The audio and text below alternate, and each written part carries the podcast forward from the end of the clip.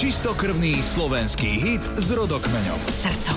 V srdcovkách vám hráme tie najväčšie slovenské a české hity a v tejto rubrike sa vraciame do čias, kedy tieto piesne vznikali.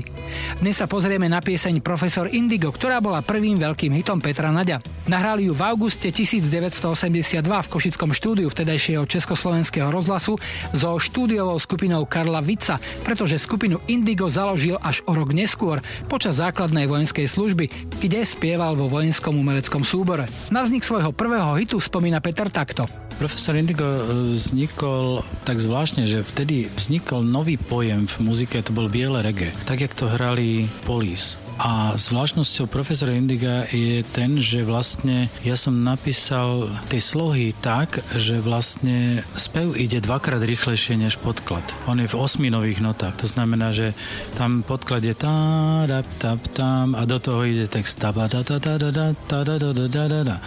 A to je na tom zvláštne, že je to vlastne biele reggae, sa hrá mca, mca na druhú, a bubny môžu ísť na tretiu, ale ten podklad ide dvakrát pomalšie, alebo ak chceš, spev ide dvakrát rýchlejšie než podklad.